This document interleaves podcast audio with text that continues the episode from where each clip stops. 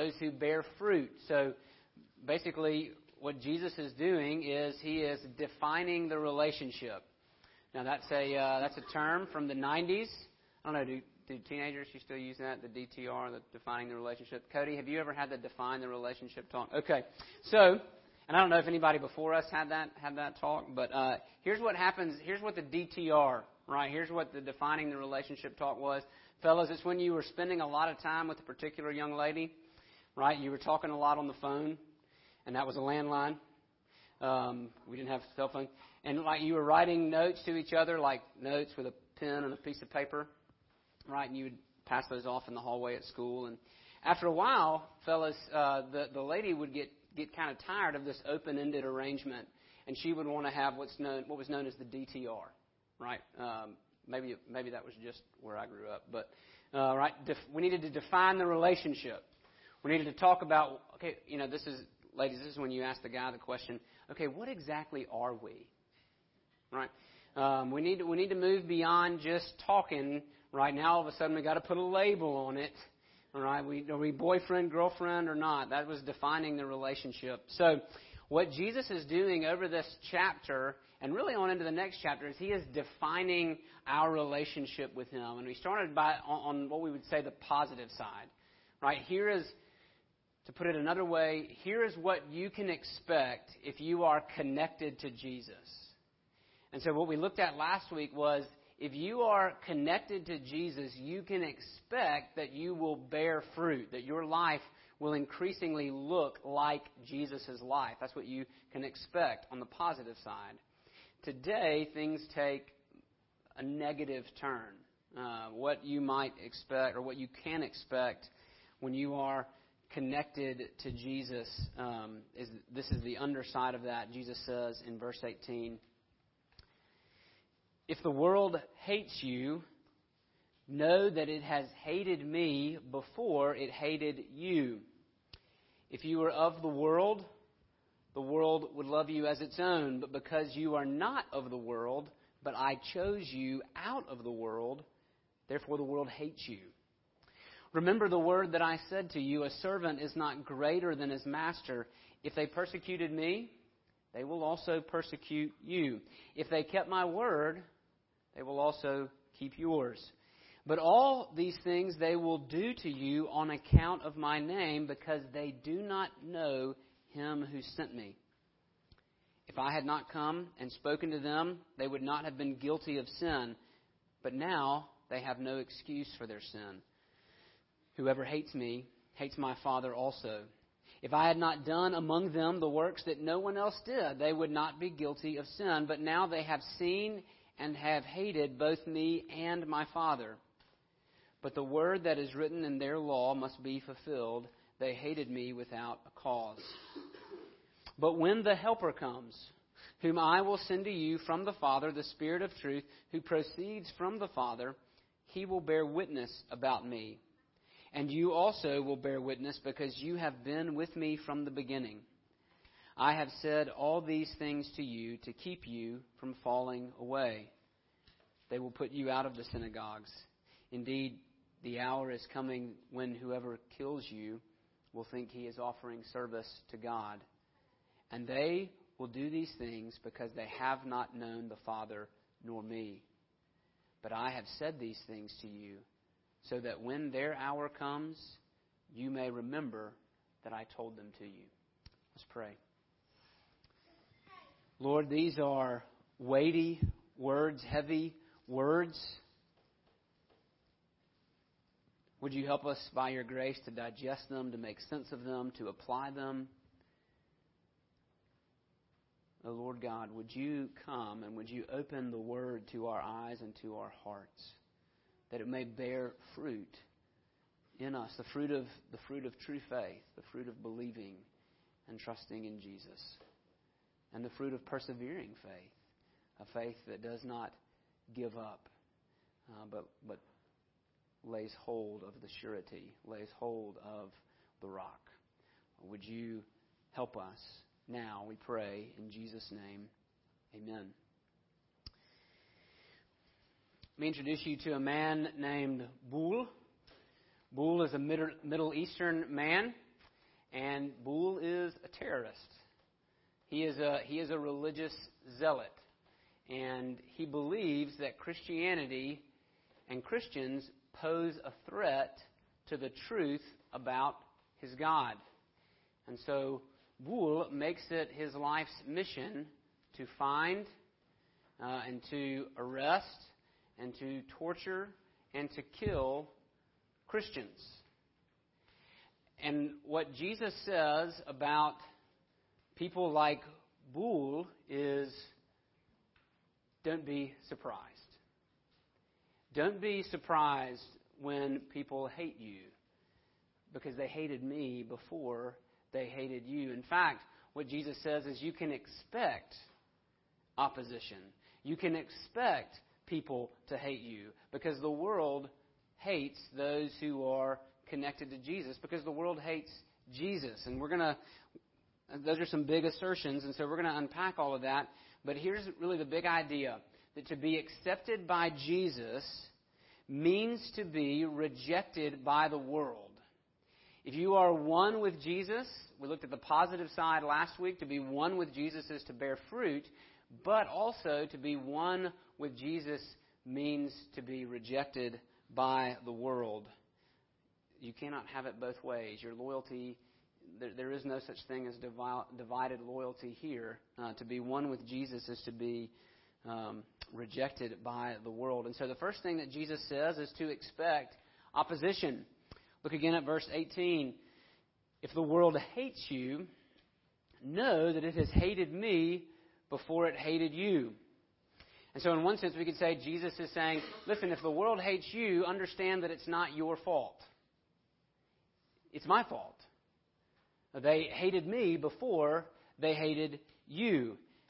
And so, and, and look, the word hate, it really means what it, what it says, right? To hate means to despise, to reject, to loathe. And the reason the world loathes Christians, the reason the world loathes uh, those who follow Jesus is because, as Jesus says, uh, I chose you out of the world. Now, Jesus is talking to these first disciples, these first 11 men, uh, but since every other disciple of Jesus is grounded on their witness, on their testimony, he's talking to everyone who will follow him. Jesus says, You're not of it. You're not from here. Or actually, you are from here, but you've been pulled out of here. And because of that reality, because you have been pulled out of the world, the world now hates you. Right? So, to use the vine imagery, uh, because you have been grafted onto the vine, because you were a branch stuck onto the vine of Jesus, wrapped with some tape, and now there's life throwing, flowing in there, right? Because that has happened to you, you've basically said, I reject the world. And because you have said that, the world will now reject you. Uh, so, to put positively, Christians are hated because they belong to Jesus. And put negatively, Christians are hated because they do not belong to the world. That's the meaning of of. We are no longer of the world, we are of Jesus. And because we are of Jesus, the world now stands in opposition. Not because of who we are, but because of who Jesus is. Um, so it's hatred by association. Um, I have I have worn the crimson and white in Death Valley, all right, in in Baton Rouge, Louisiana, in the land of purple and gold. And if you wear crimson and white in the land of purple and gold, you are hated by association, right? I didn't do anything to that guy, but he is saying the meanest things about me and about my mother, right? Um, and let's not labor under the, the, the illusion that that doesn't happen in Tuscaloosa, too, right? That to wear uh, orange and blue in Tuscaloosa doesn't mean that you're not going to find somebody who's going to say awful things about you and awful things about your family. That's kind of the nature of, of hatred by association. Even though I've done nothing personally, I'm hated because of the colors I'm wearing to take it a step further, um, this is this is like when we when we despise or loathe a certain people group or a certain culture simply because of the way that they look or we don't understand customs and practices. We have never actually met uh, one of those people. We, or maybe we've met one or two and we didn't like them, and so now by association we reject the whole lot. We loathe the whole lot. That's what is going on here. Uh, so it's hatred by association, but it's even, it's even more than that. It's hatred because Christians are traitors. Uh, Christians once belonged to the world. Uh, and remember that when John uses that, that phrase, the world, when he uses that word world in his gospel, he's talking about the world as it stands in rebellion against God. That's how John means the world. The world is in rebellion against its king, against its creator. And so to be in the world means to be in rebellion against God. And what Jesus is saying is, because I have come into the world, into to, to you rebellious people, and I have grabbed you out of it, the world now despises you. You are now traitors to the cause. I've brought you from being traitors to being in rebellion to being in submission. You now belong to a different country. And because of that, because you are traitors to the, to the rebels, you are now despised. We Christians used to belong, used to be rebels, uh, but Jesus, Jesus has brought them out of that rebellion, and so the world hates. And what that means is that the more a Christian grows in joyful obedience to the King, the more and more she bears fruit, the more and more she looks like Jesus and less like the world, the more and more opposition will come, the more she will be despised. Which, again, seems counterintuitive. You would think, okay, uh, if I'm growing to be more and more like Jesus, then, then the world will grow in its love for me. But Jesus says actually the exact opposite happens. Um, the world actually grows in its hatred because your words and your deeds are a direct reminder of who the rightful king really is. Imagine, imagine a country in submission uh, under a foreign power, in subjection under a foreign power. This, is, this plays out all over the world, so it doesn't take a whole lot of imagination. But one of the more interesting things, we spent a little bit of time in China, uh, and the Chinese, I'm just speaking in general terms, the, the Chinese loathe the Japanese. They hate them. And in some ways, with good reason, because of what the Japanese did to all of the people surrounding them in World War II, um, but particularly to the way that they subjugated uh, a lot of the Chinese, uh, a lot of the Chinese people, a lot of the Chinese. They were very violent, very uh, ruthless people when they invaded their country.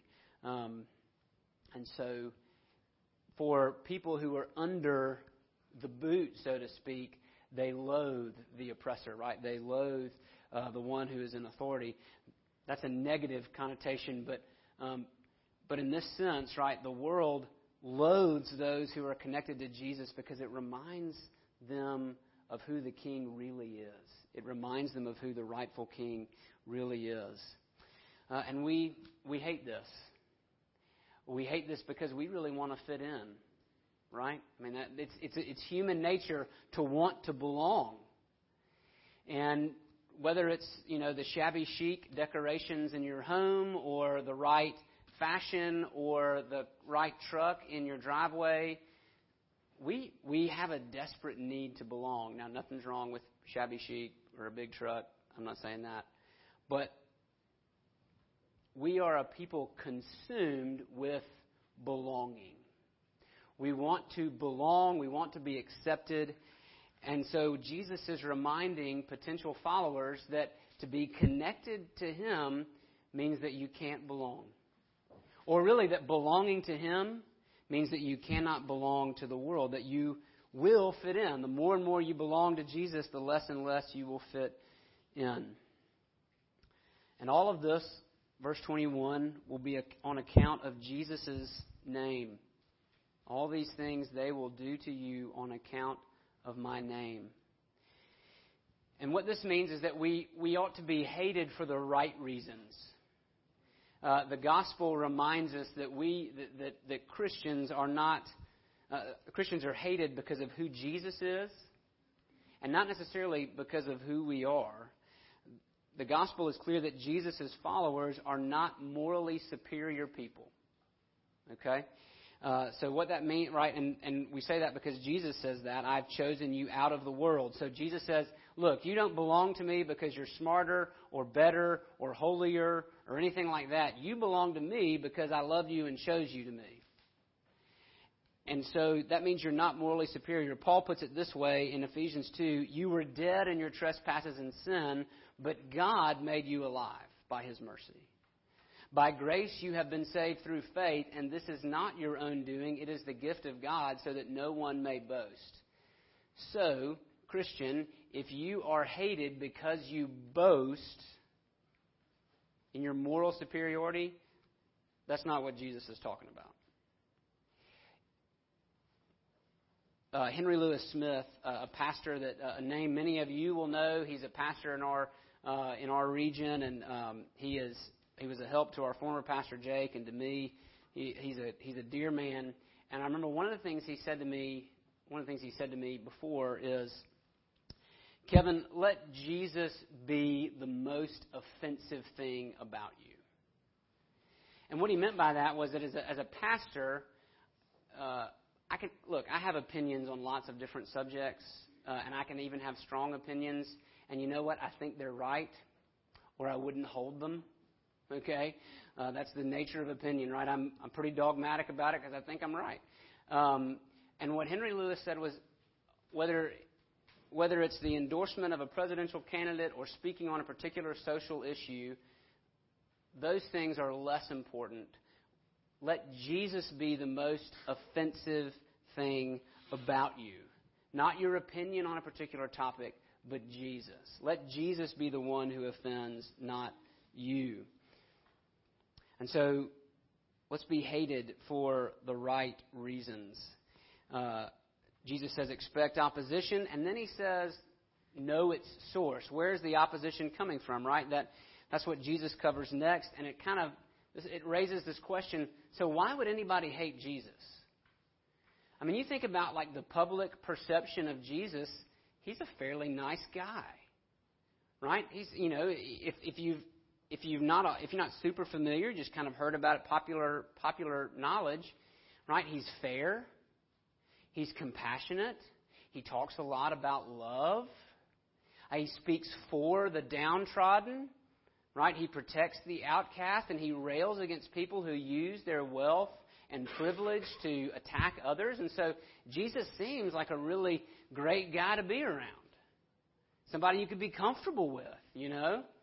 I mean, just think about it. He approaches, uh, we saw it in John 4, he approaches this unapproachable woman that no Jewish man in his right mind would ever approach.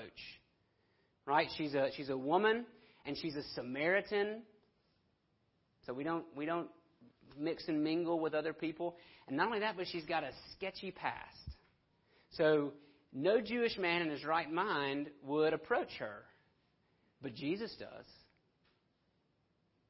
Jesus sees the people we ignore. Jesus puts a light on areas of our lives that we would rather not see. So, why would people hate Jesus? For that very reason. If you think that Jesus, that being with Jesus would be a comfortable experience, that's only in your own imagination. You have not read the biblical accounts of Jesus' life. When you come face to face with the biblical Jesus, and if you can come face to face with Jesus and leave unimpressed, apathetic, or with warm fuzzies, then you really haven't come face to face with the biblical Jesus. Because when you come face to face with Jesus, the real Jesus, you actually come face to face with God Himself. And that's kind of like coming face to face with a tornado or Niagara Falls and not having anywhere to run and hide. Meeting God is not comfortable. In fact, it will wreck you. If you don't take shelter. Just look at what Jesus says in verse 22. If I had not come and spoken to them, they would not have been guilty of sin. Now, Jesus is not saying that if he hadn't shown up, people would have been guiltless, that there, that, there would be no sin. That's not what Jesus is saying. Uh, finish the verse. If I had not come and spoken to them, they would not have been guilty of sin, but now they, but now they have no excuse for their sin. What Jesus is saying is that his words and his deeds cause people to see their sin. He brings it into the light. He brings guilt into the light. So, listening to Jesus, our guilt is brought to the forefront. Um, if I were to get in the pool and try to swim next to Michael Phelps, my insufficiency would be brought out pretty quickly, right? You would understand the lack pretty quickly. Jesus says that's what happens when I talk, when I work. My words leave you no excuse. There's nothing to hide behind. You cannot cover up your guilt. Verse 23 Whoever hates me hates my Father also. If I had not done among them the works that no one else did, they would not be guilty of sin. But now they have seen and hated both me and my Father. Jesus' works reveal, uh, reveal God. And because they do, sinful men are without excuse. Jesus lays us bare. And so the reason that the world hates Jesus is because he's so good. Not good in a good to hang around with, but good in the so completely perfect that you feel ashamed and you feel guilty and you want to be better and you can't be better. And so it's Jesus' complete and total goodness, his perfection, that causes the world to hate him. Uh, imagine we consist, uh, make up a small town, and we find a mine, and we think it's full of gold. Now, it's not actually gold. It's what's called fool's gold. Pyrite is its technical name. But we think it's gold because we don't know the difference. And so, and so we mine, we mine it all out and we make jewelry out of it. And we, you know, we're, we're just so proud of the gold that we found. We're really proud of all this worthless, shiny rock. And then a stranger comes to town. And he's got real gold 24 karat pure gold. He's covered in it. He wears it. He rides in it. Everything about this guy is the real deal. And now, all of a sudden, as you look at your pile of worthless rocks and you look at his pure 24 karat gold, how do you feel? What is your attitude towards that man? You hate him. Because what's he, what's he done? He's exposed, he's exposed your foolishness. His, what he's carrying, his, his rock of great value, makes your rock have no value. You, uh, your, what you thought was valuable, he is now shown to be a sham. And that's what Jesus does. And that's not typically the way we think about Jesus, but it's what he did to the religious leaders in Jerusalem. When he showed up, he caused the world to see just how far short it falls. He exposed the lie because he is unassailable truth. He exposed all the bad because he is complete and perfect good.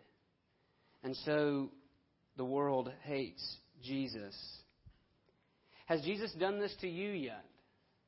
Have you come face to face with Jesus and seen just how far short you fall? Maybe you feel like you're pretty good at the whole religion thing. But then you look at Jesus' life. Jesus, who always did the Father's will. Jesus, whose every sacrifice was perfect. Jesus, whose life was a perfect sacrifice. And you realize just how far short you fall. Or maybe you're not religious at all. Maybe uh, you, maybe you're even kind of toying that. You know, maybe there's not really a God, but we just need to be we just need to be good people, right? Love other people, um, do the best that we can. Even that, even that is put to shame by Jesus, because he's he did more than anybody else ever could. He loved people completely. He gave for them completely. I mean, good grief, the man was awake helping people uh, for most of the day and into the night, got a few hours of sleep, and then woke up early the next morning to pray. Nobody's record matches Jesus. And just in that, right, the more you listen to Jesus, the more his words get into you. He starts opening those doors you deadbolted a long time ago. He goes down into the basement and starts unearthing things you completely forgot about. And he starts turning the lights on. And you want to say, Jesus, stop. Don't do that. Don't bring that out. That's not necessary. There's no safety where Jesus is concerned. He kicks down the doors and he turns on the lights, and that's a pretty scary prospect. Unless there's a hiding place. Unless, right, unless there's a shelter from the storm. Niagara Falls is beautiful. But it's most beautiful when you can go underneath it to the walkways carved into the rock so that you're not crushed by the weight of the water. That's what Jesus does. Jesus not only exposes our sin and brings us up short, but then he offers himself Right? He, he brings us up short, not so that we shake our fist at the heavens, but so that we open up our hands and we say, Have mercy on me, a sinner. Jesus is our hiding place. Not only does he reveal our glaring sinfulness, but then he offers himself as the way of escape. He offers himself as the hiding place from the storm. So, how do we respond Jesus says, expect opposition.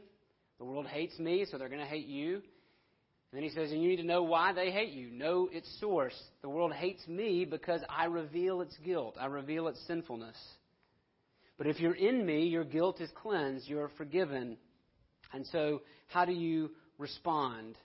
We respond in Jesus. Look at verse 26.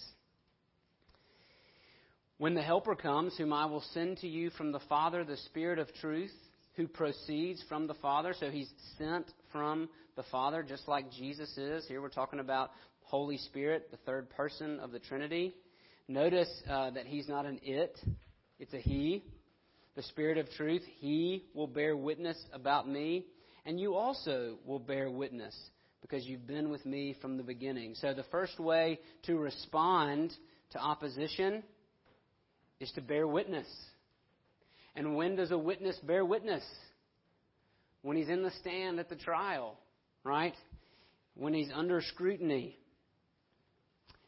But the good news is, we don't bear witness alone. In fact, the Holy Spirit is bearing witness in us. I love the way that Paul talks about it in 2 Corinthians chapter 2. He says this 2 Corinthians 2:14 But thanks be to God who in Christ always leads us in triumphal procession and through us th- spreads the fragrance of the knowledge of him everywhere. So what Paul is saying is if you're a Christian, if you're in Jesus, you smell. Right? You smell like Jesus, hopefully. Spreads the fragrance of the knowledge of him everywhere. Uh, now, smell, as they say beauty is in the eye of the beholder, so I guess a good smell is in the nostril of the smeller. Verse 15 For we are the aroma of Christ to God among those who are being saved and among those who are perishing. To one, a fragrance from death to death. To some people, Jesus stinks. And if you are connected to Jesus, you stink. You smell like death. But to the other, a fragrance from life to life. Who is sufficient for these things? That is the ministry of the Spirit in the life of the believer as we bear testimony, as we smell, as we spread the fragrance of the knowledge of God in Christ. But then there's a second response, In the midst of hatred, you bear, we will bear witness, but also in the midst of hatred, we need to persevere. Look at uh, chapter 16, verse 1. I have said all these things to you so to keep you from falling away. It's interesting. Well, let me keep reading. They will they will put you out of the synagogues. They will alienate you. They will kick you out. Indeed, the hour is coming when whoever kills you will think he is offering service to God. Jesus doesn't say, hey, listen, I'm going to keep you from being thrown out on your butt. Nope, that's going to happen. And he doesn't say, hey, listen, I'm going to keep you from being killed. No, Jesus does not view those as the worst things that could happen to you and me. What Jesus says is, I want to keep you from walking away, from apostatizing, from unbelief, from falling away. The pressure to give up is great, it's very real, and Jesus wants his followers to know what to expect so they are ready for that temptation. Death will come. Uh, alienation will come. But you will not fall away. Now, is this Jesus? Is he contradicting himself? Earlier he said, um, No one that the Father has given me I will let out of my hand, right? I'm the good shepherd. None of my sheep are going to be let go. No, Jesus isn't contradicting himself.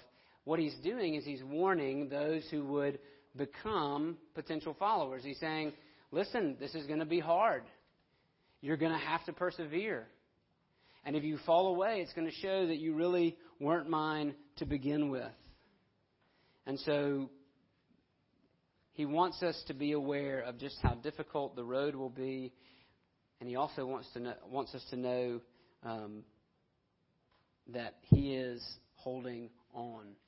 I have said these things to you so that when their hour comes, you may remember that I told them to you. I am with you. Which brings us back to Boule. Jesus says, Don't be surprised by Boule's hatred. Don't be afraid of Boule. Do you know why? Do you know what Boule's name is in English? Paul, the apostle, a Middle Eastern man and religious fanatic whose mission in life was to find, arrest, torture, and kill Christians. Do you know what happened to that Middle Eastern terrorist? On his mission to find, arrest, torture, and kill Christians, he met Jesus. And Jesus knocked him to the ground and changed his entire life. Don't be afraid of the opposition. It is no match for the grace of God. Let's pray.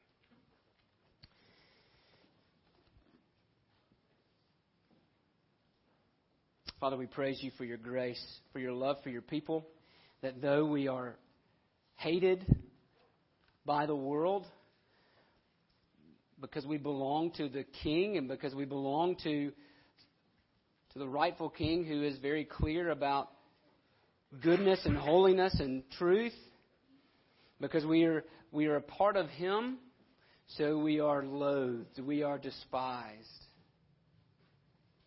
And that's okay. Would you help us to love you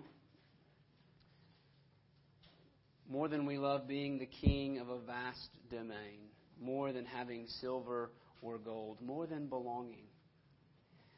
Oh, that we would see that belonging to you is of greater worth than belonging to the world.